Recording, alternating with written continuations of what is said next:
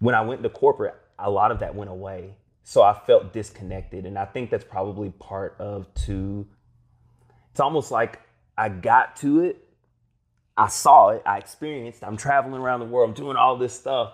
And I'm like, now what? And in the words of Drizzy, like, is there more? Like, surely there's gotta be more than just the stuff. And it was instant. Like that, that's why I believe I was in California at that time because I had to be inspired by something that hit me and it and it did. So yeah, service has always been a part of my life and I believe it will always be I'm extremely passionate about helping corporate professionals transition into entrepreneurship. So I had to share the one thing, the number one thing that helped me develop as an entrepreneur, and that's the morning meetup. I joined the morning meetup specifically for the structure because I'm, I'm leaving corporate America, so I'm used to those morning huddles. We got our sales, we know what our goals are, and we get our day started. So I was missing that for two years before I even found the morning meetup. Now, the second thing that I really, really benefited from was the revenue. Revenue generating activities was not necessarily a thing before 2021. Now, I had my LLC, I had my website, I had a few clients here and there, but the momentum really took off as soon as I got around like minded individuals and people who really knew the struggles that I was already dealing with, that I could get over my fear of sales and communicating my value and putting myself out there on social media. The friends that I've developed, the mentors and the mentees that I've that I've created relationships with, everything has really created this environment for us to thrive as entrepreneurs.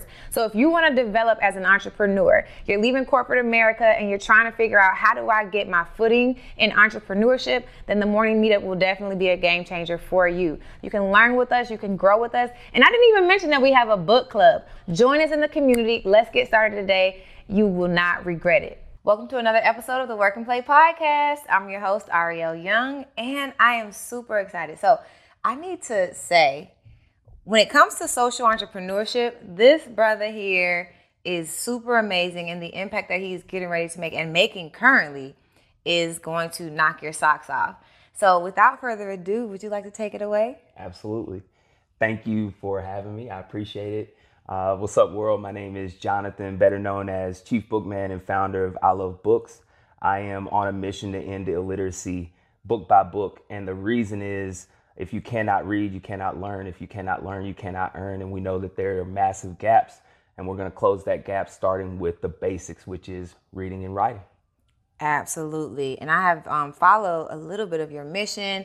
Even the, the latest um, soundtrack oh, for yeah, I Love Books. Absolutely. Yeah. Say, say a little bit for me, please. Uh, I love books because they gross us like a couple million dollars. And listen, yeah. I love it. I was like, okay, this is one where you have to like really get into. It's not like a, those like cliche type mm-hmm. of songs. It, it's like actually a flow. You actually have talent there. Thank you. I was I like, this is pretty it. good. It's this idea of BAM, which is books, art, and music. Mm. And I love books, true, and the imagery of book lovers is one thing, but the imagery of music and art lovers is different. And I just want to merge that because I, a lot of my friends and I, we all love books, art, and music.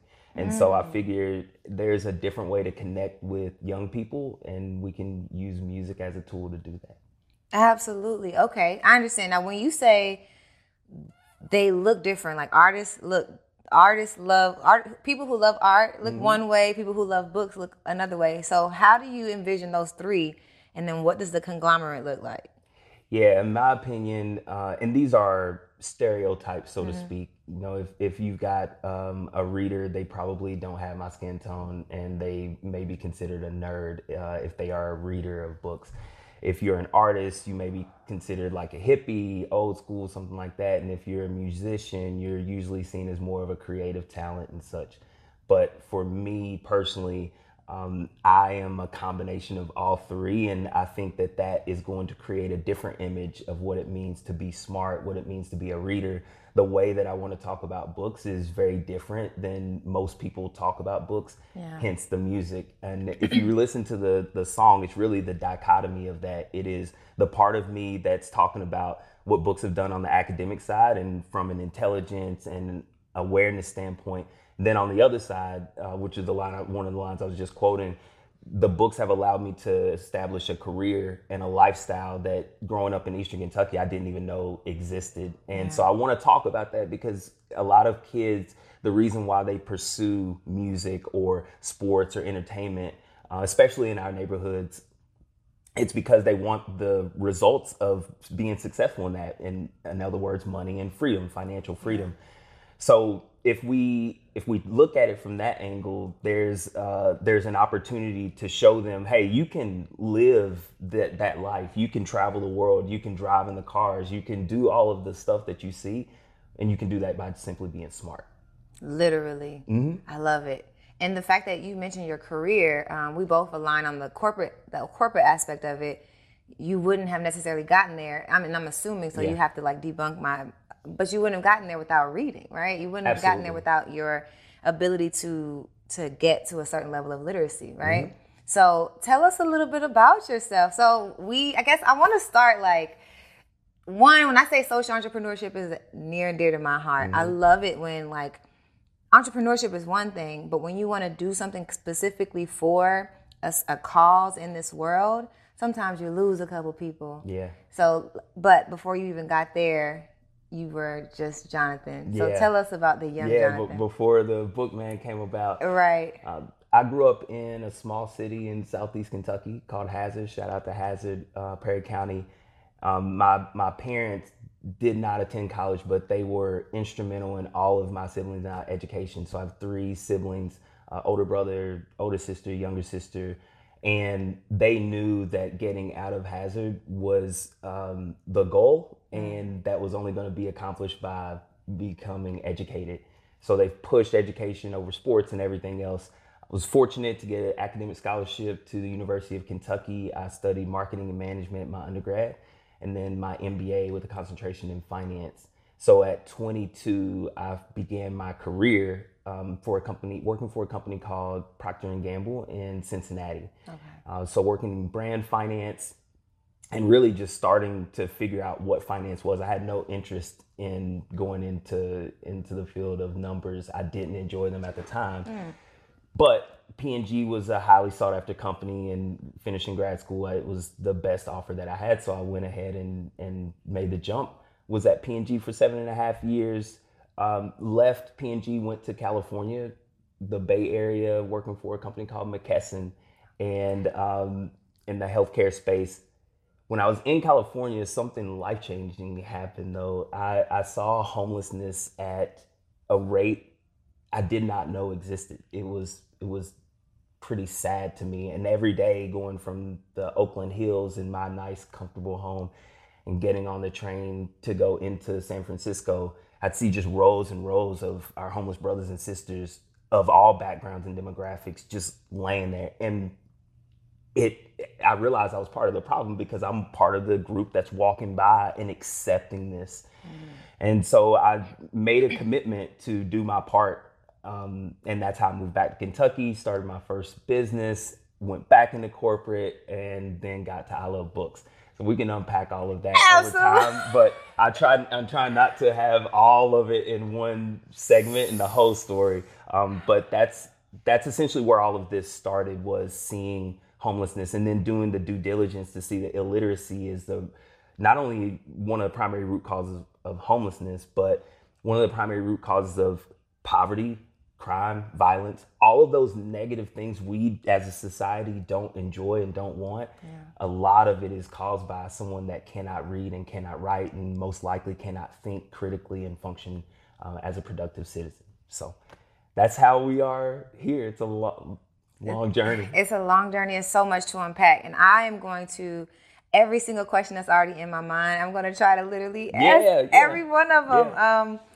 so first of all, you had the the normal trajectory of a successful person and who got to corporate, right? Mm-hmm. Um, what was your vision of like success when you were growing up? Uh, you gotta get the bag. You gotta get you. you know, and it's not about the money. It was about the freedom. Um, so my thought was, go get the degrees, go start work. You work for thirty years, and then you retire, a multimillionaire, and you get to go play golf that's what I knew because that's what I was exposed to. it wasn't until I started to expand my friend circle, my my uh, colleague circle, etc., that I started to see that there are other opportunities. But yeah, that normal trajectory of a kid coming from very little, relatively speaking, trying to uh, get to something much more. Absolutely, and it's funny that you mentioned your goal was freedom, and now that we're in it, we think 30 years devoting to a company that's like the opposite of freedom. Yeah. It, but but in that in that sense, you were willing to take the 30 year, you know, hit mm-hmm. for a lifetime of freedom. So right. that's still kind of where your mind is mm-hmm. at. I can feel it. Now, you went and studied marketing, mm-hmm. right? Mm-hmm. What did you realize? What was it about marketing that drove you to like a career of creativity? Was it? Yeah, there was creativity. Um, and the element of people. Mm. I love people. I'm an introvert, so some of my friends who may watch this later be like, he's not an introvert. He's always, but at the core of me, I truly do enjoy being by myself um, and a fairly private person. But marketing allowed me to work with other people in a creative way. And I, you could throw sales in there to a certain degree as well, just inter, um, interacting with people, thinking in unique ways, and all of that good stuff. So I, I'm still a marketing fan. And one day I hope that my actual job when I wake up is to find the most creative ways to give books during our books giving. And that's really what I want to do is just mm. be creative and uh, collaborate with other creators. Got it. So since you've gotten the degree, you would fall into that what 80% of people who haven't used their degree like vocationally? Uh, so for me, fortunately, I was able to use it because I went straight from undergrad to grad school. Okay. Yeah. So the MBA is what got me into P&G. The MBA in finance. Yeah. Yeah. But the but the bachelor in finance yeah, in that, marketing. Yeah, that didn't come back. It's crazy. That didn't come back until when I went back into corporate the second time. Mm-hmm. One of the first things that I did was uh, create this this concept called SOAR um, for the business that I was supporting.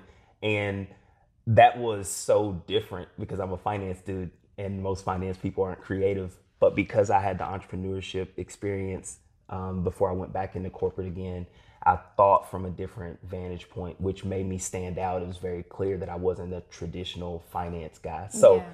it took it took a long time to start using it. Um, but now I get to use the marketing piece and the finance piece. It's Absolutely. Good. I'm curious about this project that you call SCORE. It sounds like that's one of those like like major accomplishments in corporate. SOAR, yeah. So safety, ownership, action, results. Uh, I worked for. I was the finance um, manager for uh, building. Mm-hmm. Safety is number one, and we were trying. We were a new building. We were trying to figure out what is our motto going to be. What are we going to stand by? And one night in my hotel, I was doing training and I was in my hotel and I was thinking, it's like, this is it. What was different in that situation was that I had just started at this company. Okay. This is weeks into me starting and in my career I haven't seen most people that are new come up with something and be bold enough to take it to the general manager and say this is what I have. But when you've been in this lifestyle, when you're when you've been an entrepreneur and you understand the importance of action, you take action. It's action, action, action. You got to try. Yeah. Um, so they still use it now, four or five years later, uh, which I'm very proud of. But it it is one of those things where I would much rather be doing that creativity for something I created and something that does good versus a conglomerate. Yeah, I think uh, when I think about um, the transition from corporate to entrepreneurship, we're going from a mindset where we've never tried and tested things mm-hmm. to a, to a mindset mindset when you you have to like put your ideas out there as soon as you can to see if they're gonna stick. So oftentimes I feel like that's the first that's the only that's the difference only in the beginning. Mm-hmm. But I feel like entrepreneurs who go back into corporate are much more successful in that way. Yeah. Do you would you say your second stint in um in corporate was hundred percent? Yeah. Much better. What would be the difference? Part of it is because of maturity. Mm-hmm. Um, I was older. You know, I started my the second career, if you will, in corporate uh, much later, probably ten years later. Mm-hmm. So it was a lot of growth as an individual, gratitude. So this is the crazy part. I got to share this part. Um, I didn't just go from being an entrepreneur going back into corporate. I went from being an entrepreneur sleeping on my mom's couch, 50 cents in my bank account, five figures worth of debt owed, three credit card companies suing me. Um, and I just made you know, 150,000 the year before. And so gratitude going back in, understanding that this is not a given, allowed me to appreciate everything which means that I was going out of my way to help everybody with everything. So my name was solid um, because, unlike a lot of the people perhaps that I was around who've never been through that type of experience, when you've been at the top, so to speak, of what I dreamed of doing when I was a kid and falling and being able to get yourself back up, like the confidence is different, yeah. the gratitude is different, the appreciation is different um, the skill set is different. So I'm not the finance guy anymore. I am the entrepreneur that happens to have an expertise in finance.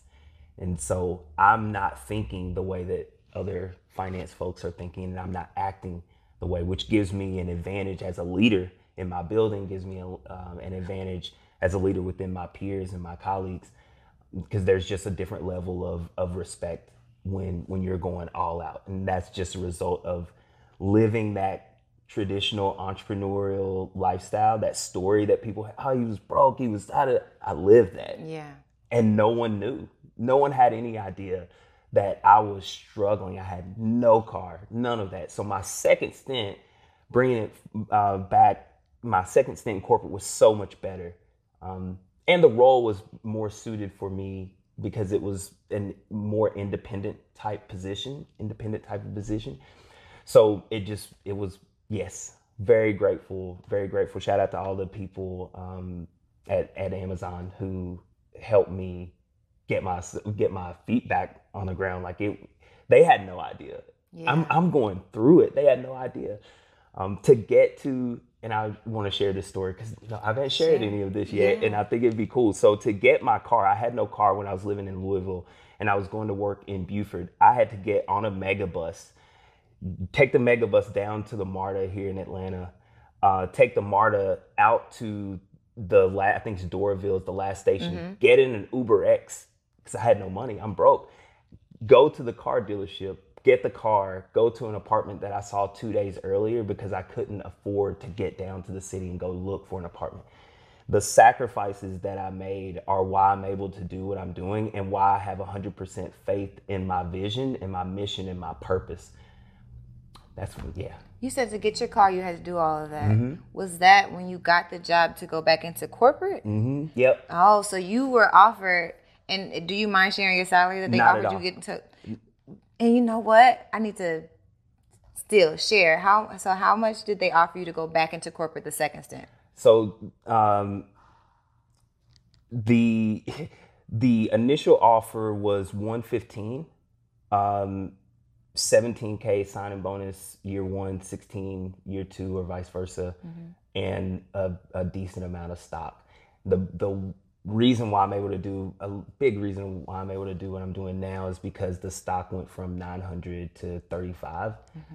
in the course that i was there i was planning to stay for four years and i was able to leave early super grateful great experience helped me get back. Like I'm fi- I'm in the best financial position that I've been in in life, mm-hmm. and I'm free.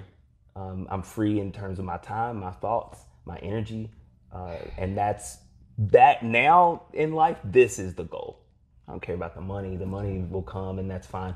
The freedom um, and the peace of mind is what I care about most now. Absolutely. And what's what's solid is you came in and, and, though you were grateful you had a mission and you left even mm-hmm. even ahead of schedule for the second time everything went well but the first time didn't go as well so can you walk us through that moment where you're seven years on, on the bay mm-hmm. right?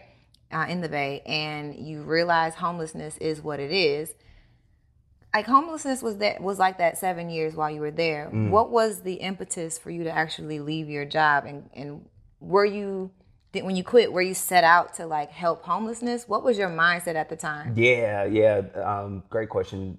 I it was there. So I, Cincinnati, the majority of my time before moving to Cali was in Cincinnati. I didn't see it. I lived in the suburbs. Then. Got it. But when I lived and worked in the city, when I mm-hmm. worked in the city, is when I saw it every single day that I went to work. And if I was going into the city on the weekend, I would see it there. It was maybe six to eight months of me seeing it, and I was like, okay, you're part of the problem. So the next year, I was only in the Bay for about a year, year and a half, and then I moved back to Kentucky to start my first company, which was Servanta. Um, and I give a shout out to Servanta in the song. That's what I'm talking about. Without that company, without that experience, I wouldn't be here now. Servanta started out as a cause marketing agency, and I was going to partner nonprofits fighting homelessness with businesses that were socially conscious. Still think that's a really good idea. Absolutely. Um, but it didn't work for me. And given that I was, I liquidated everything, then that's how I got, that's how I became broke, so to speak. Like I liquidate all the Your things they tell you, 401k, 401k, all the things that they tell you what? all they tell you not to do, You I did did all of it. Okay. Yeah, yeah. So after those resources, um, like as I started to see the resources decrease, I realized uh, I got to pivot. And I heard about a company called Tom's, a shoe brand Mm-hmm. that used business. They sold shoes and they gave shoes. It's like that's brilliant. Yeah. Like that's the way that you go solve it, not by donations, because that's sustainable. Mm-hmm. Within 48 hours, I heard about the the illiteracy crisis and that two thirds of kids living in low income homes don't have books. 85% of black kids in this country don't read proficiently. Like there's a lot. And the linkage between that and homelessness, but not just homelessness, also, uh, like we were saying earlier, poverty, violence, crime. So then it became address the books because statistically speaking, the more books and the more access to book a young person has, the more likely they're going to be a reader, the more likely they're going to be successful, and they're going to avoid the prisons that are being built for them if they don't become literate. Uh, so that's how that all came about. I understand. That's how it all came about. And you, you're a very data person, data data driven person. I would say like some of the decisions that I've made in the community were based on data as well. Um, you did everything against financial common wisdom, but what was the information you were basing your decision off of when you left your job? so good. Yeah. So I um I I knew that it was just a matter of time. I had read all the stories. So I had information and this is part of the reason why books are so important. I've got information in my mind that allows me to navigate and move differently because I've I know that it's already been done. I know that Blake Mycoskie sold half of his company for crazy numbers. I know Tell what me more- again, what's his yeah. organization? Uh, Tom's Shoes. Blake Mycoskie. Yes, Blake yes, yes. Mycoskie, Okay, yep. gotcha. And and so he he sold half of his company to Bain Capital for three hundred million dollars.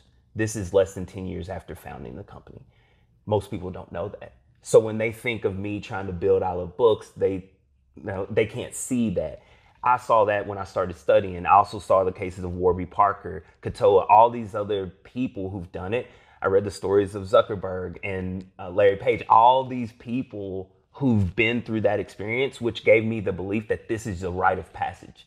And I pledged in college, so I understand that there's a rite of passage. You've got to go through this to get to this other side, or you don't, one of the two. I just chose to to go through it. So I knew what I was I knew I was gonna be dealing with, Okay. with the challenges. Yeah. Uh, I didn't know how to deal with them initially, but I learned. And I think that's ultimately all of this comes down to is just learning. Absolutely. Absolutely. So what you're telling me is with all the information that you had, you knew that there was information that you didn't have Mm-hmm. and you were willing to let life teach you what you didn't know. Absolutely. And we Wow. were talking offline. I think that's what you were saying as well. Absolutely. Like let, let God figure it out. Like, Absolutely. I, am going to do my part, which is to show the faith. Mm-hmm. And that's, I mean, it's such a cliche word now, but Mm-hmm. it's not. Real faith requires this. Otherwise, how do you know that you have faith? Never been tested. You gotta be tested. And if you aren't being tested, you're not doing enough that requires faith. That's my personal opinion. I love it. Absolutely. You're not you're you're only saying that you have faith and you're living this very like comfortable and stable mm-hmm. life. And it's easy for you to say I have faith for when sure. you're living so comfortably. For sure. But when you are like literally at the bottom and you're like, I don't know what I'm gonna do, but you still have faith and you still have gratitude. Mm-hmm. That is when you know that you're on this journey for, for a reason. For like, sure. well, you, you're already you already are on a journey for a reason. But that's when you know. Yeah, and that's a great point. You know. so I'm at the point now where I just know. I don't. When I first started I Love Books last year, right around the beginning of the pandemic, I was looking for external validation. Mm. I'd already been through the heartbreak of, of failure once. Didn't want to go through it again. I'm looking, hey, what do y'all think? What do y'all think? But the more I learned, the more, the further I got, the more action I took things just began to happen. Mm-hmm. Um, a creative agency, shout out to Bullhorn Creative, and a communications a- agency, uh, 418 Communications in Lexington. They they found me somehow. Like all of these omens started to come together. People just popped up in my life there to help me, yeah. and I don't think it, it has nothing to do with me. It has I'm the vessel that's creating this entity. So I just know. I just know that five years from now, what the future is because I'm creating it. That's where we're at. Absolutely. Okay, so listen, I learned about cause marketing. I was in marketing before I quit my job. Um, when I created this um, the program, the career readiness mm-hmm. program that I told you about. I learned about cause marketing there. and in your journey, when you left, you started Savanta, mm-hmm. which was a cause marketing. Was it nonprofit or was it for profit? It was for profit. Got it. Mm-hmm. So it was same as uh, Tom's model. Yep. Um, let's talk about cause marketing a bit because I think you wanted to work with you wanted to work with companies who were um, civic minded, mm-hmm. and you said it just didn't work for you.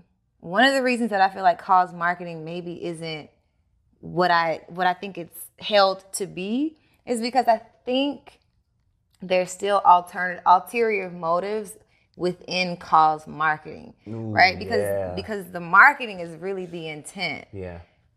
And as much as we want to do good through cause marketing, I kind of feel like it's always going to be um, overshadowed by the intent sure. of the marketing, which is sure. for the bottom line. Mm-hmm. Why didn't Why didn't Servanta work?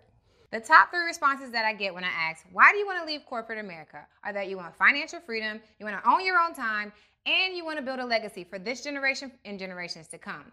Now, this is not a solo job. In order to transition from your nine to five into entrepreneurship, it's going to take community and it's going to take resources. And I've created the community of pioneers who are going to wrap around you and help you make that transition successfully. So, if you're interested in leaving your job, go ahead and click that information below. Let's get into the community and let's transition from your nine to five into entrepreneurship successfully. Now, let's get back to the episode.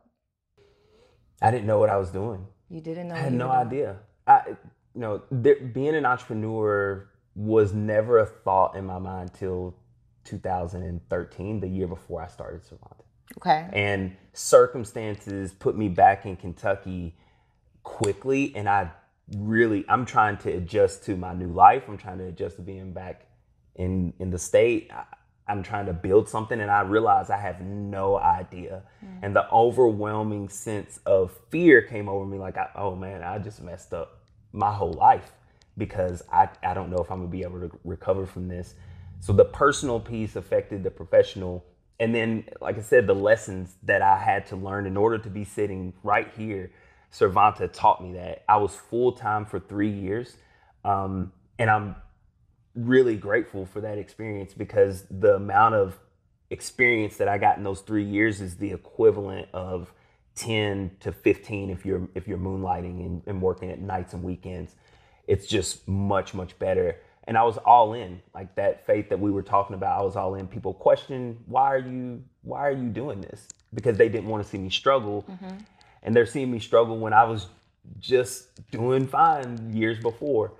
So Servanta I, it means to serve in an ancient dialect called Esperanto, which I learned about from The Alchemist um, by Paulo Coelho, my favorite book.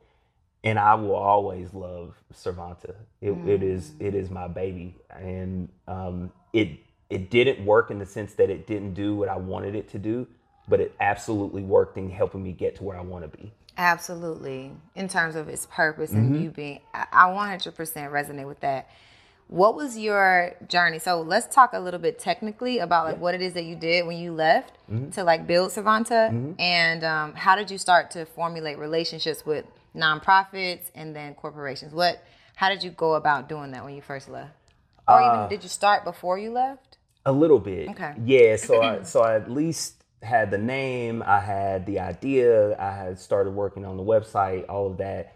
Um, and when I got back, when I got back to Kentucky, because I went to school at UK, which is in Lexington, I was already connected to some of the bigger nonprofits. The ones that I was not connected to, uh, my friends were in some way. So it just took me acting on what I had already had plugged in, and it it hit me very quickly that I did not have enough resources to be able to last and do what I'm able to do now. Um, so yeah, that that's it was mainly through the connections that I already had in, in Lexington, and uh, those those connections still are of immense value even even now. Yeah. So were you just like, hey, for the first couple of people that you know, hey, I'm starting this company and Mm. I'd like to connect you with a couple of other companies. Do you want to like who were your clients? Was it the nonprofit, like I'll work with you, or was it the c- company? Where was the revenue gonna come from for Servanta? It was uh, businesses. So if you think about, let's say that I'm a coffee company. Uh, shout out to West Westloo Coffee. If you're a coffee company and you really do want to do something good, you can, but you don't have that skill set. You could call me, and my job then becomes to take all of what your goals are, to take all your goals, and then find the right partner for you. So if you're if you're about education, then I know who to find for education. If you're about homelessness, then I got that. If you are about um, you know racial equality, then we've got that. That's where it's almost like a middleman, essentially, a, a, a curator, a partner, somebody that says um, the water company wants to do good. They want to do good in these areas. We'll call Servanta and and we'll create a plan. yeah. I'm, I'm like, yeah, I'm, I'm on you. I'm, on board. saying, yeah, but I had no idea what I, it sounds much better now because I know what In I'm doing. I- you, you probably are explaining it a lot different than you yeah, were. yeah, oh gosh! And so my brother-in-law, it's crazy. My brother-in-law, I remember we were sitting at my birth at a, an event for my birthday when I first moved back, and he asked me to explain what Servanta did, and I tried to explain, and this dude was like, "No, you, you haven't got it figured out yet." Oh, so but Okay. it's but it's awesome because now i'm super clear. Like if you hear Mm-hmm. me explain what i love books is it's extremely clear. Um and Mm-hmm. i and i took all of those lessons i mean big lessons small lessons in between and put myself in this position. I, literally 2017 before i went to work i had 50 cents in my bank account. Yeah, this is crazy. I'm like 30 something years old. Yeah. never would i've imagined What we yeah go please what were your what was your living style like? Like what was it that got you to 50 cents in your Time. bank account? time. So I wasn't living extravagantly. I stayed on the couch. Uh, I had no car. I ate ramen and and whatever else was was around. Somebody cooked. Hey, I'll come grab a plate. Excuse me. Um, but if you even if you live that modest and that minimal lifestyle, it can only take you for so long. So I ran out of time. And during that time, I also had um, I was working as a substitute substitute teacher for a little while. I was doing growth hacking for one of my friends, working for ten dollars an hour. This stuff is like that life. I did it, and part of the reason why I'm excited to talk to you and have this platform is to explain because I want people to understand that it's not free. Like this lifestyle that we're able to live and and this life that we're blessed and fortunate to be in, Yeah. it costs. Yeah. There is a tax. Yeah. And the question is, are you willing to pay the tax? So I don't want it to seem as though, oh yeah, you know, I figured it all out and it's rosy and it's good. It's like, nah, no. Like I paid the price to be here. Um, and that's the reason why I really want to make sure people understand I was really living that life. And Yeah. it's crazy because no one, no one knew. Yeah. When I hear your story, I think, um, you know, it makes a lot of sense that we, um, when we leave corporate, we're so stable financially and it comes so easily mm-hmm. that we don't necessarily spend a lot of time on revenue generating activity. Mm. I remember mm. you saying like uh, you made your website, you had your um, logo, you had your LLC. But my question, and, and as I get it, I'm still in Servanta mode because I'm like, okay, what had you had you planned out? And I feel like the answer yeah. is gonna be no. But like, had you planned out revenue, like how you were going to think about bringing in dollars? You said you were a substitute teacher, mm-hmm. and that I resonate with that because I spent a year in, in a shelter, right? Mm-hmm. Had you thought about revenue, like how I was, how how am I gonna make some money, or what was your mindset on? I was naive. Naive. I thought that I thought that by doing the good, people would just support. Okay. Because I would watch my social and I'd see people, and it's and even today it's still the same. We complain about everything, but somebody comes out with a solution and we don't support the solution. Mm. So one of the biggest differences between my mindset now and then was, then I got really frustrated I was really irate. Like, what y'all don't see? Look at how I have to live, and I'm trying to do this. And then I realized it was on me. And one of the, I think you put it on Twitter the other day about like the 100% mm.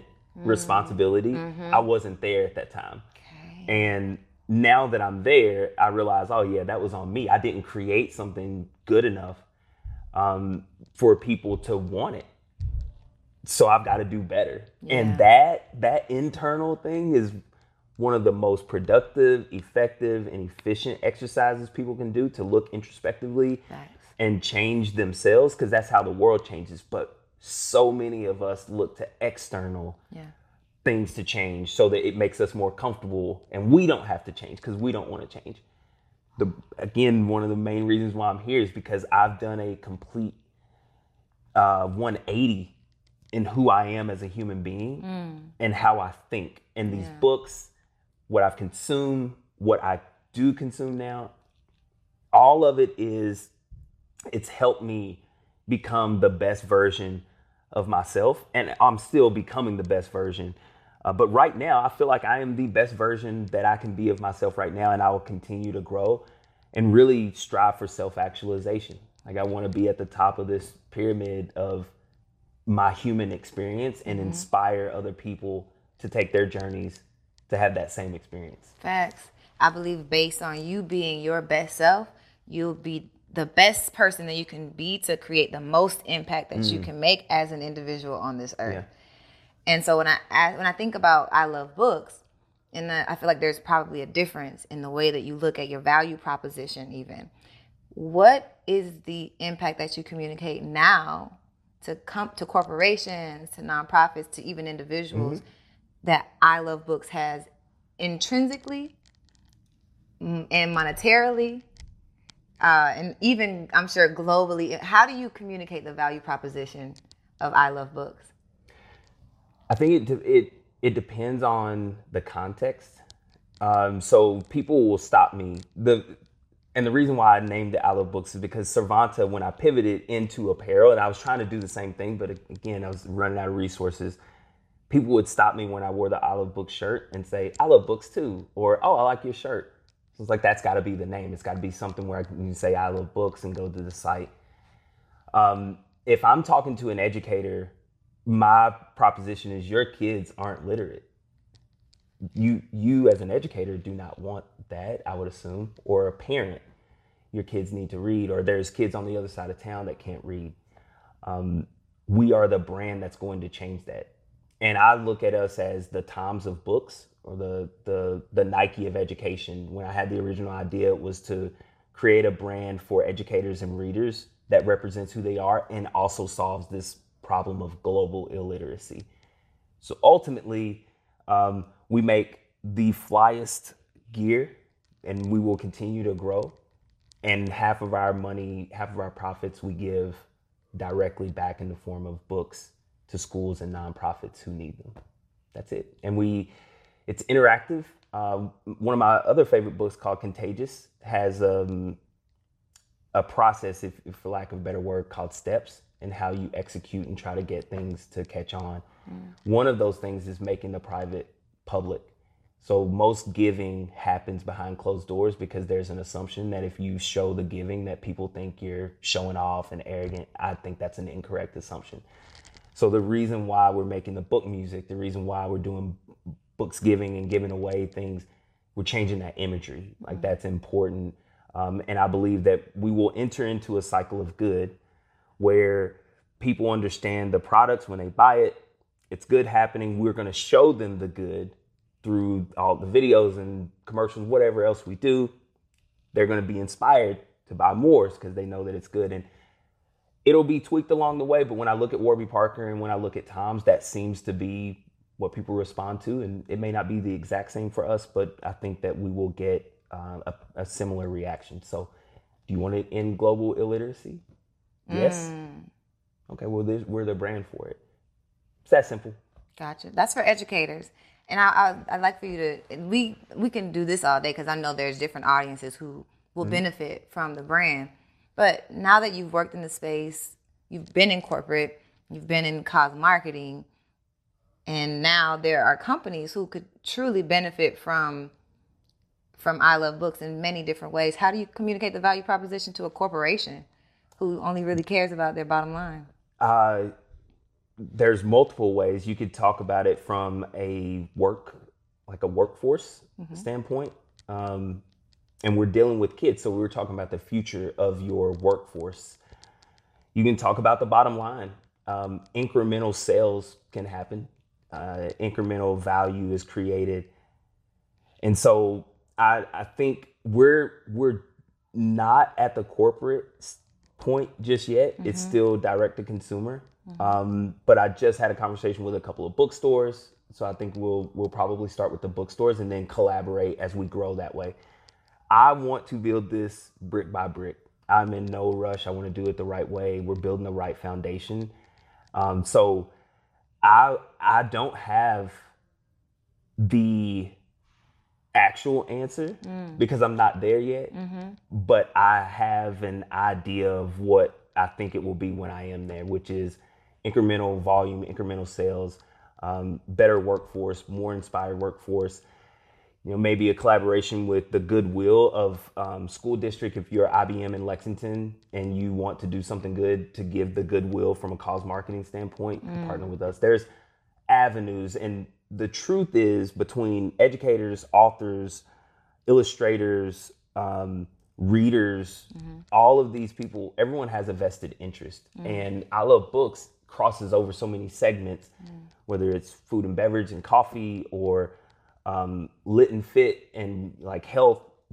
Books will collaborate with anything, and I we're just three four months in, so I've got a global vision with a local localized plan. I love it. I love it. If I can, if I may, the way that I so as I study community partnerships and I understand everyone has a vested interest. Corporations sometimes always can seem like that black hole mm. because like you can hit it from various angles, but as a corporation, the bottom line is always the bottom yeah. line.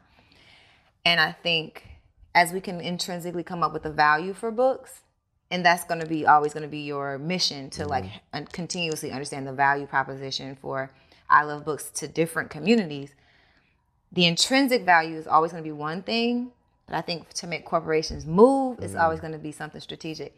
So if I may, I'm thinking about Servanta, right? Mm-hmm. And I'm thinking about you building I Love Books as a brand and you becoming an expert in this space where you now have I Love Books as an organization, but you also have the strategic uh, comp, uh, uh, capital, the strategic mm-hmm. social capital to truly have access to these nonprofits, which gives Servanta a much higher uh, form of leverage mm-hmm. to go back to corporations and say, hey, you don't want to do cause marketing anyway. Your right. your community engagement department is only five people anyway. Like you want to do more in the community. You keep writing these checks for these galas. Yeah. I promise you, if you take that fifty thousand and put it here mm-hmm. with Servanta, I can make something shape with that way better than right. you doing this little gala, and you actually get to do good in the community. And I think the leverage that that gives you I'm, I'm not sure if you had thought about Servanta as a past thing or I just see it. yeah. I see it. I see it simmering right now, mm-hmm. and I really do see this work that you're doing right now, giving it life again. Mm. Because I'm thinking strategically, like the intrinsic value of what you're doing is always going to be a good yeah. thing. But this is this is the play. I really think that's the play. So if I may, that's I By think that's all the play. Means, we'll talk. Yeah, I, I, heard that you. I heard that you have you take on clients. So you know, sounds like a potential client. and it makes sense. I mean, like I, at the end of the day, I'm figuring it out, and I'm a team of one. Like I've got a lot of ideas, and I believe that in the words of Mark Cuban, I just need one win. I just need one significant win. Mm. And that'll give me the resources to take what's in my mind, which is expansive, and create with it. So I, that doesn't surprise me. Like mm. it doesn't. It makes sense to me I, as you're talking. Like, yeah, that. Yeah. Yeah. How do I do that? Becomes yeah. the question, and that's where that's where the resources in the form of time and human capital, if you will, yeah. come in. And I don't have a ton of that just yet. Yeah. So soon enough. Yeah. But you know, check your email. yeah, absolutely. I'm so I'm so enthralled. So tell us, okay, take us a little bit further back. So social entrepreneurs, um, you know, a lot of people have stories of like, you know, I used to give a lot when I was younger. I've always had this community mm-hmm. mindset. Was that you, mm. or was there a veil of like I don't give a about people, and yeah. then like, oh, look at all these people who need help. Yeah, no. So I grew up a, a preacher's kid, so service and serving humans has been ingrained in me. My grandmother was um, uh, an evangelist, like a radio minister, and my mother has always been active in the church and active in her community. So it's been a part of me since I was a kid. We, uh, when I got to college, I volunteered through organizations like NABA, National Association of Black Accountants, or Alpha, Phi Alpha, my fraternity, and other organizations that I was involved in and and it, I love this question because I haven't really thought about that until now. When I went to corporate, a lot of that went away. So I felt disconnected. And I think that's probably part of to it's almost like I got to it, I saw it, I experienced, I'm traveling around the world, I'm doing all this stuff. And I'm like, now what? And in the words of Drizzy, like, is there more? Like, surely there's gotta be more than just the stuff and it was instant like that that's why i believe i was in california at that time because i had to be inspired by something that hit me and it and it did so yeah service has always been a part of my life and i believe it will always be mm. Mm-mm-mm-mm. but you mentioned like being in corporate um it kind of took that away right? i allowed it to you allowed going back to. to. who's responsible for it so corporate could mm. never do anything to me that i didn't allow i I was so focused on look, I went to school, I was disciplined, I was obedient, I did everything right to put myself here. I'm gonna enjoy. Like this is my time now. I'm gonna enjoy. And and that's not the core of who I am. I'm grateful for it. I'm thankful for sure. Um, but that's not why I'm here as, as a human. Human beings are here to love and serve one another. And when you're in that, you feel different. You feel aligned. Your spirituality is on a different level. And so I live in my mind more than I do in this world. I, I think a lot, all of that. So thank you so much for watching the Work N Play podcast. This episode is sponsored by the Boss Up Conference, which is a community for entrepreneurs, CEOs, celebrities, and corporate executives to come together, network, and solve some problems. Thank y'all so much for being supporters of the Work N Play podcast. And thank you for watching the Work N Play podcast and all the episodes before. Now let's get back to the episode. Yeah. Service, goodness, uplifting, yeah. positivity, all yeah. that good stuff. When you were in corporate, what was your like when you know annual reviews always mm-hmm. kind of well i would say authentic annual reviews should give us some clarity on who we are as people especially when you have good man- managers now i'd like to know how all those things played out in your life in your corporate career. But my question is, what would you say was your professional brand when you were in corporate? Uh, to answer the first part, it's always been good. I'm grateful. I've had some amazing mentors in my career, um, dating back to like my actual mentor that I've had since college. but when I came into P&G or Amazon or McKesson, like there were people who I was able to connect with who helped me understand the culture of what I was in, uh, and I could navigate accordingly. So my personal brand was someone who is willing to help, someone who's um, reliable, resourceful, creative, um, but also like strategic and structured.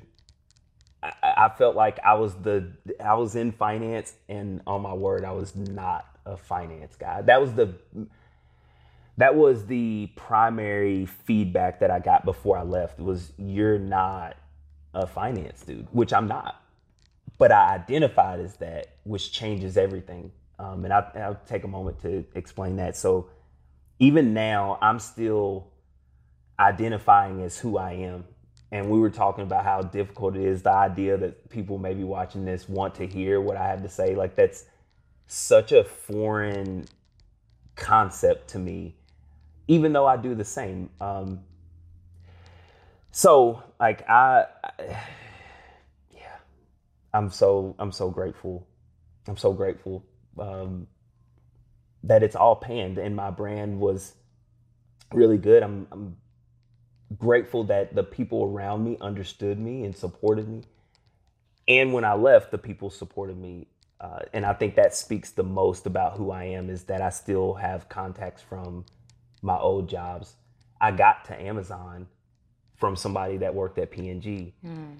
So super grateful, super thankful for all of the all of the positivity around what I was able to do in my corporate career. Absolutely. I often say that um, in order to make it in, in, in life, I can't even just say it's a corporate thing, but in business, maybe. Um, you got to do your job, right? Mm-hmm. You got to be known for whatever it is that you do. And then all of the intrinsic yeah. qualities that we have mm-hmm. kind of they um, transcend our mm-hmm. just our job. So our role is one thing, but our professional brand and then eventually our, our entire brand just it just carries us through life and so one of the things that i talk about when people are ready to quit their jobs mm-hmm. protect your professional brand yeah. and you can even start figuring strategically yours happened organically mm-hmm. but strategically figuring out what that professional brand is making relationships with people yeah. Because that ultimately is kind of what you're saying is what carried you through even if you didn't feel like you had enough support at least they mm-hmm. were the ones who supported you and you knew that there was love, right? Yeah. It wasn't just a desert because you didn't yeah. make any connections because nobody knew you at work anyway. That would have been tough Can't times imagine. 10. Yeah. So, um, in your journey, you you went on this journey deliberately to mm-hmm. find out about yourself, right? Mm-hmm. What did you learn about your personality that like came up, that bubbled up in your spirit after Ooh. going through that first experience? oh, um, patience. I had to work on patience. I was not a patient human being. Um, that's probably the the most. That's what I learned about myself. I would have considered myself patient until I was in the trenches. And then I was like, oh yeah, yeah you got work to do, bro. got it. Yeah. So, um, but I also realized that I am a tenacious human. Like I have drive and ambition. I am dedicated. I'm loyal. I love and I care with a capital C. Like I care about humans. I care about these kids that I'm serving. I care about the families. I care about the the educators. I care. I care. And when Kobe Bryant passed last year, um, I asked the question: If that was you, like, would the world would the world care? And the answer was no, because you haven't done what you came here to do. And so, um, really, really fortunate to have figured it out before it was too late. And I think that's why I love what you're doing and addressing the younger young professionals who are still in the position to be able to make those changes before they've got the debt, before they've got the obligations and all this stuff. Because if, if in the Alchemist, um, there's a baker and Santiago, and I didn't want to be the baker. I didn't want to be the person that looked back with regret I would rather try and fail than to not try. And that is what separates me from the vast majority of people who don't. I'm willing to fail. Mm. I'm willing to fail on a public stage. I'm willing to learn because I know that that's what's required to progress. Mm-hmm. That's the tax. Yeah. And I'm willing to pay it. And I think that comes from understanding business. You know, everything in business has a cost. There's a tax.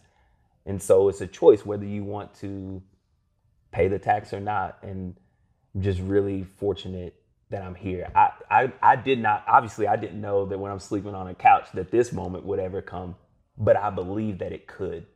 And that's what inspired me to to keep going. That's amazing. You mentioned The Alchemist. And I would say, out of so, there are some books that have changed my life. Uh, the Alchemist was one of those books that I read in the beginning of my journey. Mm-hmm. Probably like, I don't even know if it was before or after I quit. But a lot of people, especially in the entrepreneur space, it's funny we talk about like being woke, but people who think they're woke really aren't. Yeah. So being in the entrepreneur space, some people are like, "Oh, I just can't get with the alchemist," and yeah, you know, it, to me, I get it. It's it's a non, it's a classified as a nonfiction book, mm. but there's so much wisdom to be gotten. So I'm thinking maybe about your process of reading mm-hmm. because I believe even when you're reading nonfiction, some people only want to read. Um, it's a fictional book. Mm-hmm. Some people only want to read nonfiction. Mm-hmm. So your process of reading, I'm curious. Um, I'm curious how you got so much wisdom, right, from Alchemist. Um, I'm curious. There's so much I'm curious about that I have to come to a question. Yeah, but yeah. it's like when you're in corporate, even it's hard to dream. Mm-hmm. It's hard to imagine. Yeah. It's hard to think about that higher calling. What is your process of reading non-fictional fictional books? Like, how do you fictional books, not mm-hmm. nonfiction? Yeah. How do you let that seep into your soul and not knowing that it is fictional? How do you treat it as it's real? How does that work for you? Stories and even going back to contagious, that's one of the ways things become contagious is through stories. What are we doing right now? We're just sharing stories. Mm-hmm. They're real stories, but I could also share with you fake, which is how I distinguish fiction, nonfiction. Like I could tell you fake stories. You'd still get the lessons. Whether they're applicable to me or you or whoever's watching is less relevant than the story itself. So The Alchemist was a story about a journey, a human that decided to do something different, which I did. I'm from a place where most people want to be shepherds, which is what he was going to be. He challenged it. He said, "I didn't want. I don't want to do what everyone else did. Um, I'm going to go do my own thing. Whether that's a real human, you could write that story. Mm-hmm. I could mm-hmm. write the story. Mm-hmm. The fact that it's Santiago doesn't change. It's the lesson that I'm learning from it and that's really my process of reading. I read to learn. I I don't. I rarely read just for like, ooh, I want to go read this book for pleasure. Like, no, I want to learn how to play golf. I want to learn stocks. I want to learn how to do corporate finance. I want to learn how to play the piano. I'll go read for those things. I've really been on a mindset. So going back to the mindset and how the alchemist, I think that's why people identify with it is because it it isn't a real story, but there's still a lesson and they can see themselves in the story. But there are a host of books that did the same type of work for me mentally. Um, Seven Spiritual Laws of Success, vital. Four Agreements, vital. As a Man Thinketh, vital. Um, Magic of Believing, vital. And if the the theme is all mindset, mm-hmm. most of us are taught things when we're young that we never challenge and never break. I had to retrain my brain brain to believe something different. You're talking about not being able to dream in corporate. Well, when you get in this place where you can now dream, how do you dream? I'm learning all of this stuff. So I'm reading all of these books and I'm just changing my mindset. Um, they they they ha- including the alchemists have been imperative in all of this. So uh, if y'all have not read The Alchemist, please do that. If you have not read The Four Agreements, Celestine Prophecy, As a Man Thinketh, um, those will change your life. I promise. Hit me up if they don't, and we'll read them together.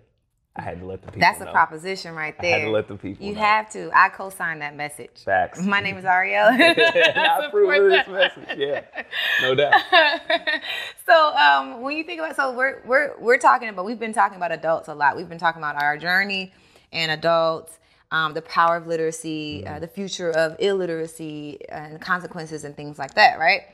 um, well, the cool thing about your music video is it takes place in the school, Yeah. right? So let's not forget the we want to reach out to the most fertile soil that is Mm-hmm. available, which is our children, our youth, and we want to instill certain ideas, Yeah. right? Not, not um, hmm, what I'm trying to like, you know how we're taught what is good, what is bad, Mm-hmm. right? Not that we want to instill ideas, we want to instill ways of thinking, right? Yeah. So, and you just ran off a laundry list of books that changed your life.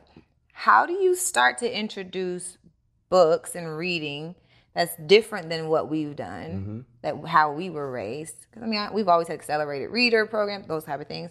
How do you? How does I Love Books take an innovative approach to helping young people get in love with books? we got to meet them where they are. See, I think that we as as adults think that kids should listen to us because that's how we were raised. Like do as I say, not as I do. No. Hmm. That's not that's not the way I'm going to execute it.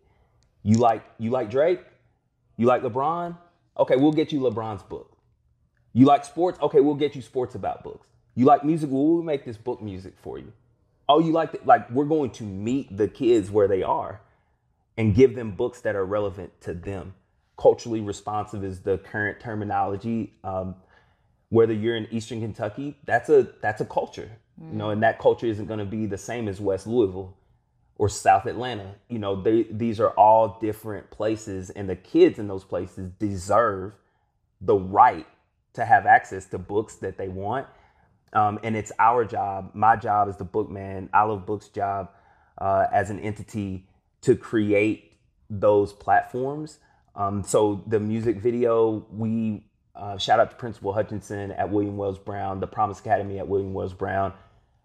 I hit them up and was like, "Hey, I'm we're getting ready to give some books away. Are you interested?" I found out that they read I Promise every morning. I didn't know at that time they had been renamed to the Promise Academy, and she was super cool and receptive of the idea and me coming in and I'm like, "Hey, I got a video that I'd like to shoot. I'll send you the song. You can hear it. It'll be real simple." She's like, "Yeah," and that that's what we need.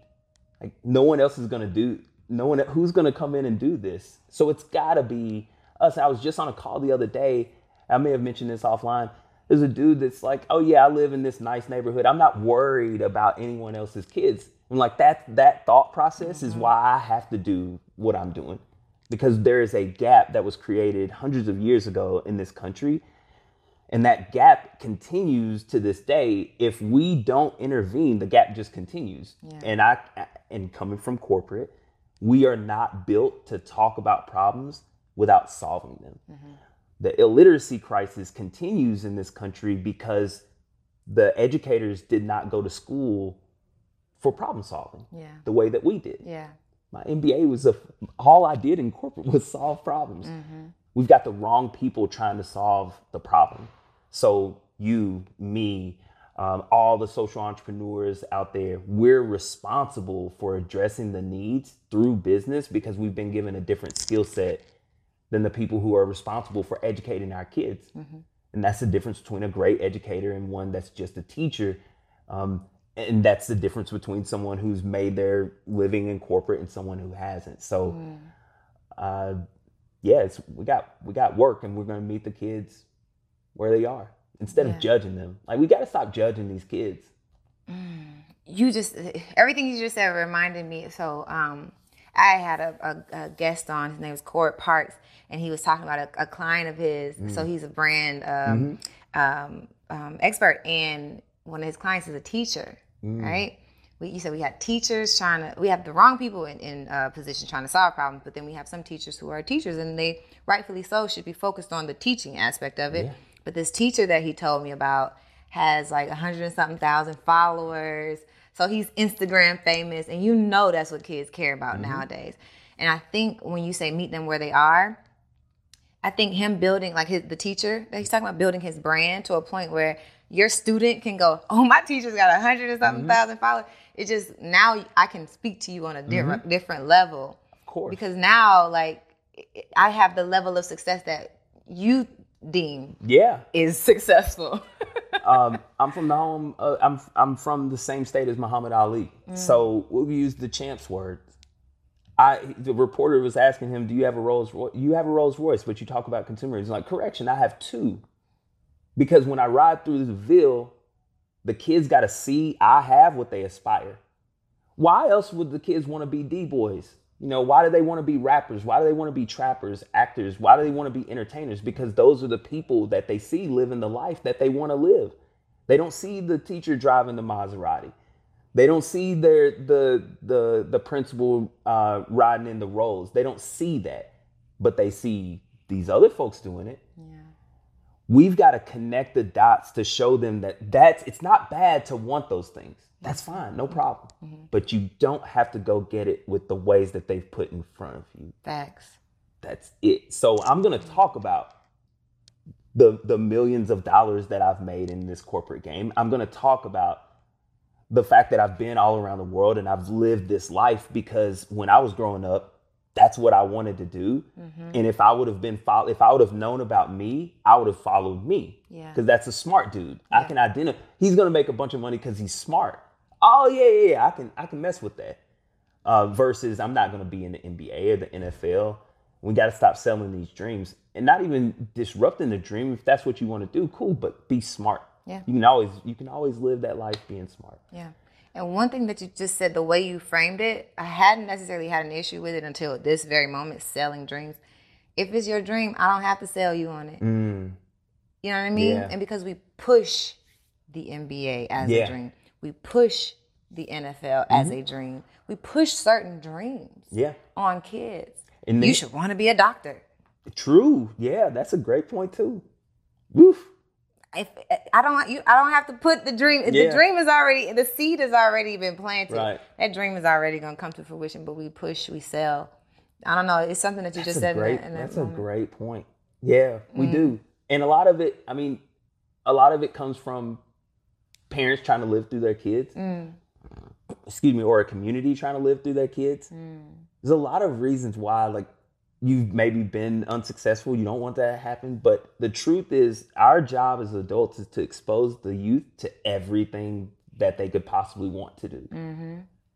They're, they will naturally, and I think this is what you're alluding to, when they discover that dream, it's theirs. Yeah. That's the reason why you see seven year old phenoms. They have discovered their passion, their thing, mm-hmm. and somebody saw it with them, mm. and they gone. I was listening to the Columbus Short interview um, with Mike Tyson, and he was talking about um, he was talking about that. Like it, it's it's just fascinating to me. The whole the whole yeah, yeah. pushing dreams out. I want to tell you a story about a, a girl who she taught me something. This girl, I was I was volunteering with some young girls, and I was t- teaching them about non-traditional jobs and traditional jobs. Sure. So, and at the end of it, I didn't even feel like I too I really because it was the end, like right at the end of the Corona, and I'm feeling like, okay, I'm getting back into the vibe of being in groups. And I walked away feeling like, oh, that was a decent, you know, occasion. Mm-hmm. and the girl who was really quiet in the back, this these were a group of like 11 to 13. They were g- girls about 11 to 13. And she walks up to me with this little piece of paper and the um, it's a book written on it. It says book suggestion. And it was called um, The War oh, I wish, okay, the war I won, the war, oh, mm. the war that changed my life.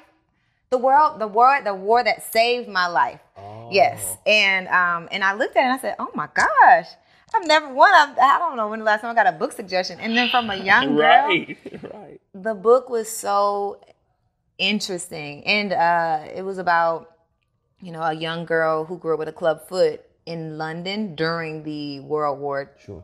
II, um, I believe.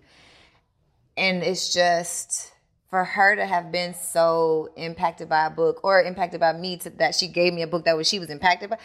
Either yeah. way, I was in a cosmos of yeah. like the world is going to yeah. be okay. And she taught me just by that one like gesture that our that our kids are not lost. No. You know, contrary to what we believe. Mm-hmm um, they can teach us a thing or two if we allow them to. Yep.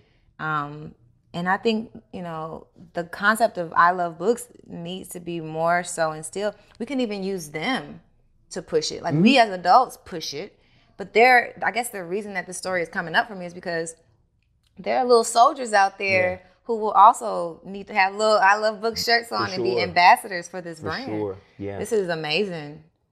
And I mean, and and you and I both have the ability to look into the future and mm-hmm. bring the future to the present. Mm-hmm. So all these ideas, um, my brother Leslie and I talk often about ideas, and we got probably a zillion ideas in our in our text thread over the last few years. Mm.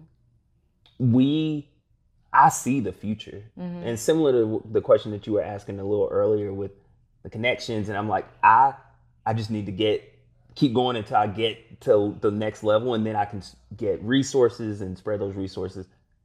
But oh, there's I love books is it just hasn't happened yet. But I love books is a global brand, hundred percent. We will give a hundred million books to kids. We mm-hmm. will create. We will address in a systemic way the illiteracy crisis. We will close this literacy gap, and we will see the results of that in five and ten and fifteen years when the prison population is decreased, when poverty is decreased, homelessness is decreased. Like we're gonna see the direct correlation. I got big dreams, and unlike the first time when I was unprepared, this go around I'm prepared. Like I got runway. I'm good. So time, Yeah. time. That's all we need. Time. we Every everything, including Servanta, which I've never thought about trying to revive or even do anything with. But it makes sense. All of that's coming. It's just a matter of time. Absolutely. I love it. When I think about uh there was a ooh before I, I lose it in my excitement. Hey guys, it's Ariel from the Work N Play podcast. If you're getting any value from this channel, and I mean anything from the tutorials to the podcast to the random videos that you see on this channel, then I just ask that you do one thing. Please subscribe. Subscribe and share this to anyone that you think this resonates with, and drop a comment below so I know what other things that you want to see next. Now let's get back to the episode. Got it. So you were thinking about um you were talking about you learn patience. Um, even you you expressing your vision, I can see it so clearly. Um, it is time that really helps the present catch up to the past or pre- future. You know what I mean? That's the vehicle. Yeah, yeah. all of that. Now, in the moment, in the journey, we get impatient. We try to, we get discouraged. Yeah. We um, we start to doubt ourselves, right? What are some of the things that you've experienced that kind of revive your your like inspiration every now and then? That share, even if it's not the long term impact that we're, it's the momentary impact that you see. What has happened for you on your journey? Oh man. The giving. To stand in front of hundreds of these kids, primarily who look like me, and give them an image they've never seen.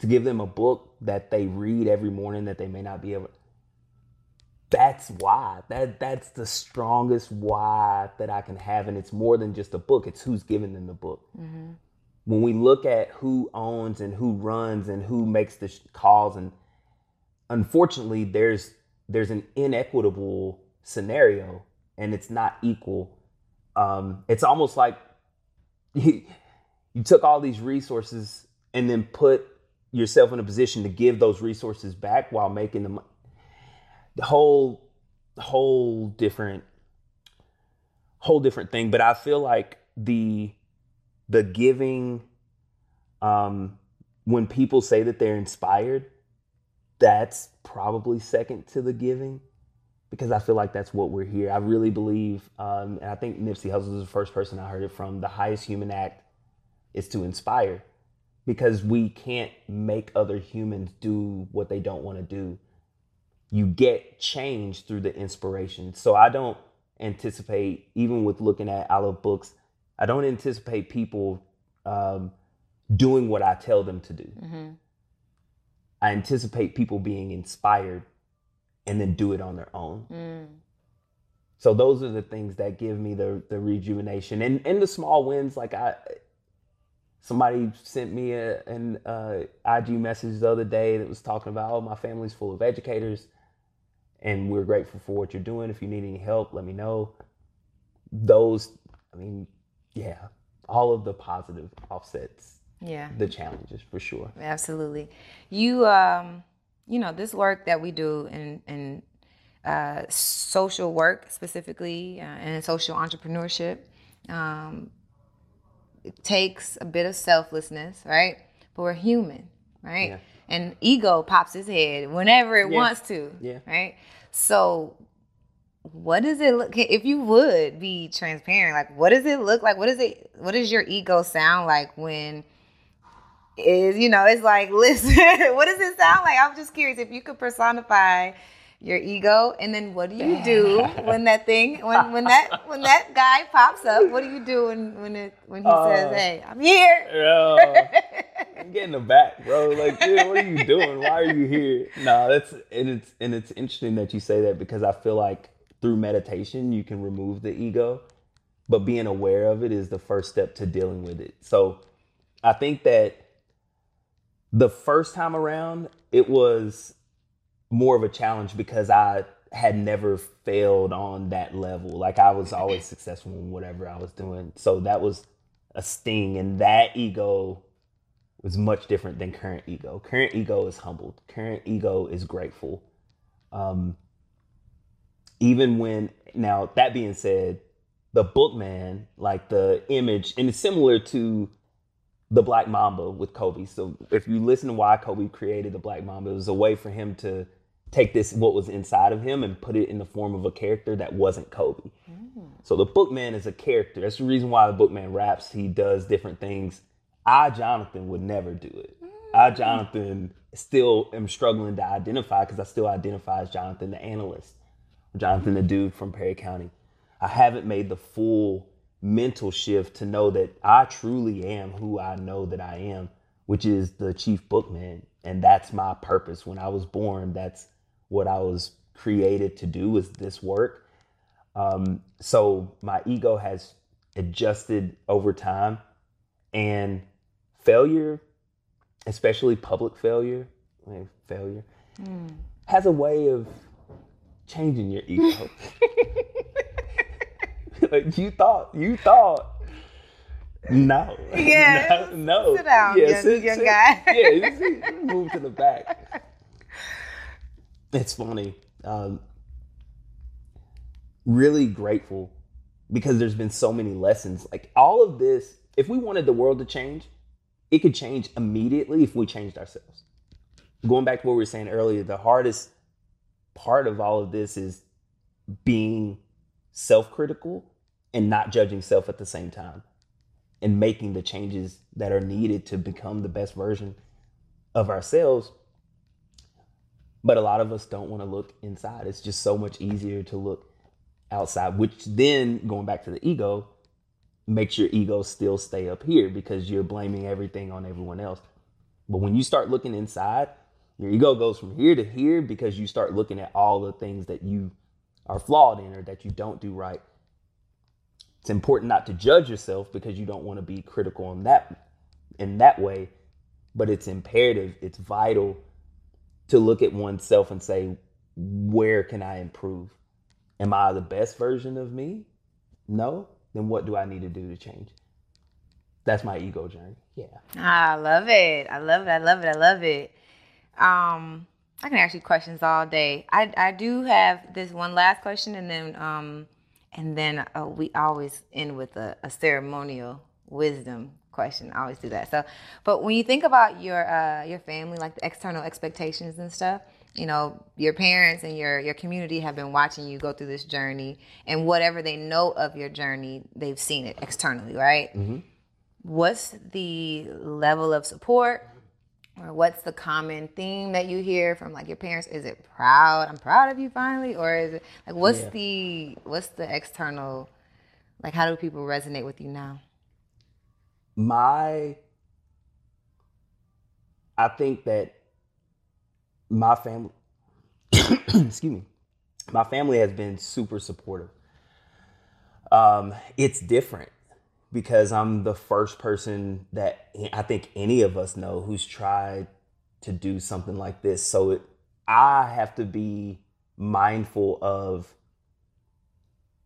no one's seen this so while you and I can go to the future, pull it back, and know what the future is going to be because we create it, that's not something most people are able to do. So my family's ability to support, even though they may not be able to see like what I see, has changed. It's continued to improve and become stronger and stronger over the course of time.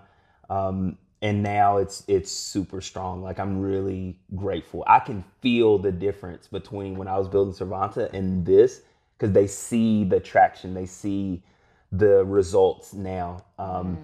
The fear is gone because I'm no longer broke and trying to figure it out. Like I'm very clear on what I'm doing. It's very evident that this is not the same, and I think every win gives not just my family but my friends, um, the people around me more confidence. And I think as people continue to see my dedication, like I'm commit, I'm not going anywhere. This isn't going to go away a year from now or six months from now. It's only going to get bigger, and I think that's how we're going to motivate and inspire other people to come on board. Um, the first time around, it was crazy because you're watching somebody who is capable of making all this money that most people don't command in the market right now and you're watching them deliberately suffer deliberately deliberately suffer mm-hmm. But this goes back to why i feel the way that i do about my spirituality i've chosen this life the people like the people talk about when you was getting to faith earlier all of us choose our lives what are you choosing so to me, this it's difficult to watch somebody be faithful. Yeah, it really is. Yeah. It's difficult. Yeah. So, yeah, I, shout out to my whole family, my mom, my brother, my sisters, my nieces, my nephews, the two twins that are coming. Happy birthday to y'all on the early. Yeah. Yeah. My younger sister's pregnant. So um They gonna see this. Yeah, yeah. Uncle little, John John. Gabby and Grace, word. Yeah. Uh Quincy, Jules, um, Sanaya, uh, uh, Jazzy, like the whole the whole family. And I'm sure that if they see this, they'll be like, oh yes, Uncle Johnny. Um, You're a pioneer, you know that? Thank you. Yeah. I appreciate it. Yeah. It's weird. It really is. This is all this was all like it was all in the words of Big, it was all a dream. This was all a dream. Like I'm sitting here in this and I this is a dream. Um I'm in it and I'm so grateful. I'm so grateful. If there's one word that I would sum up my the feeling that I'm engulfed in the most is gratitude. Mm. I'm so grateful mm-hmm. because I've lived the other side. Mm. And I'm faithful to to the universe, to the creator for being faithful. If you do this, I will get you out of this. Yeah. Not only did I get out, I got out and I put myself in a position that most people aspire to end with. And I'm just getting started. Just getting started. Yeah, listen. Yeah. Listen. when I tell you, I cannot wait for whatever the ceremonial occasion is 20 years, 30 yeah. years from now. And like we get to hand like hand oh just oh, hand yeah. someone the the award or they hand or you know that was my ego right that was my ego uh, but when i'm around a million people who um, have been touched yeah. by the things that we do um, and for people to be able to see that we can live a life that is wealthy mm-hmm. in all aspects mm-hmm. right and also um, give back and be your authentic self. Yeah. That's a dream that's very disconnected in the space Ooh. that I work in right now. Ooh, that authentic so, self though. Yeah. That's so difficult. I still struggle mm. because it's a you've got an image that people think. There's going to be a lot of people as I continue to go down this journey. I'm convinced that there's people who will say that I flipped, I changed. I'm like, no. Well, I've changed because yes, I've mm-hmm. grown as a human. Mm-hmm. I don't fit into the box that you like for me. And I think that's going to happen mostly for people back home mm-hmm. because I left. Mm-hmm. I got exposed to the world. I'm aware that the world is so much bigger than a state, a city, a country, a, a continent. Like it's it's so much bigger than that. And mm. for us to lead and have those million people there, mm. it, it's not the million people um, that's not it. It's mm. who we had to become to command Bring a million out. people. Bring it out. which goes back to the introspective. it's an inside job. It's all introspective. Everything, every and when and when human beings realize that everything is an inside job, the world changes. So yeah, to be to become that person is all the work that you're putting in now. You've been putting in work.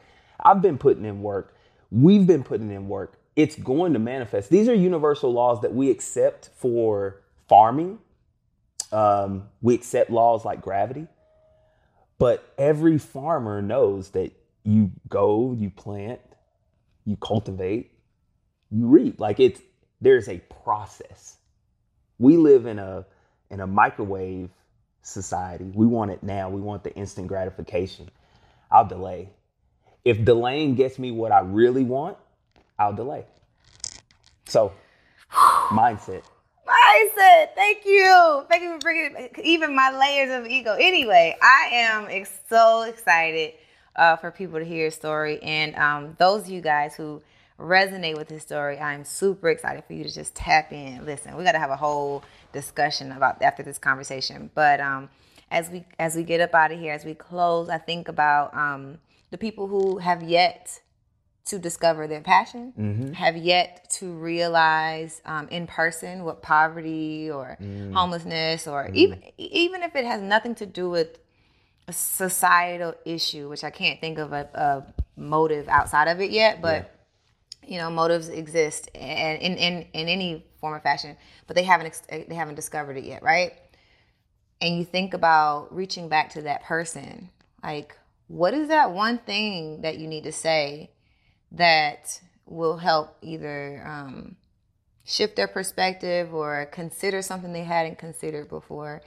so that they can prepare for a journey like we've experienced project yourself into the future so in, and when the pandemic first hit, my question was, do you want to do this for the next 25 years, 30 years of life? And the answer was no. So then it becomes, well, what do you do? I'd already knew what I was supposed to do. I just didn't want to go try to rebuild again. But when I accepted it, I knew. So the I would start there. Project yourself into the future. Is this what you want to do every single day? And then realize that you have options if you choose a different option, prepare, which I think is one of your themes, like prepare for the jump. Don't just jump because it sounds cool and you've read about an entrepreneur that jumped and got lucky. That's not it. Make a plan. Um, if you love what you do, love it. Be the best at it. If you don't, change it. But understand that you are responsible. I guess that will be my ultimate. You're responsible. It goes back to your tweet. It is because when you do that you you'll naturally want to do what's in your own best interest because now you're responsible for your pain and your pleasure and if you give yourself pain by staying in something that you don't like that's not going to serve you um, and and since you're being a fully accountable you realize that by doing this this is on me no one's making me do this i'm i'm choosing to hurt myself and i don't think that that's what we want to do as humans so that would be my advice Mm. Strong, strong, strong. Thank you so much. Thank, Thank you so you. much. Such a pleasure. Gratitude. I'm, I'm, so grateful. Yeah, and it, yeah, for sure. I'm so grateful.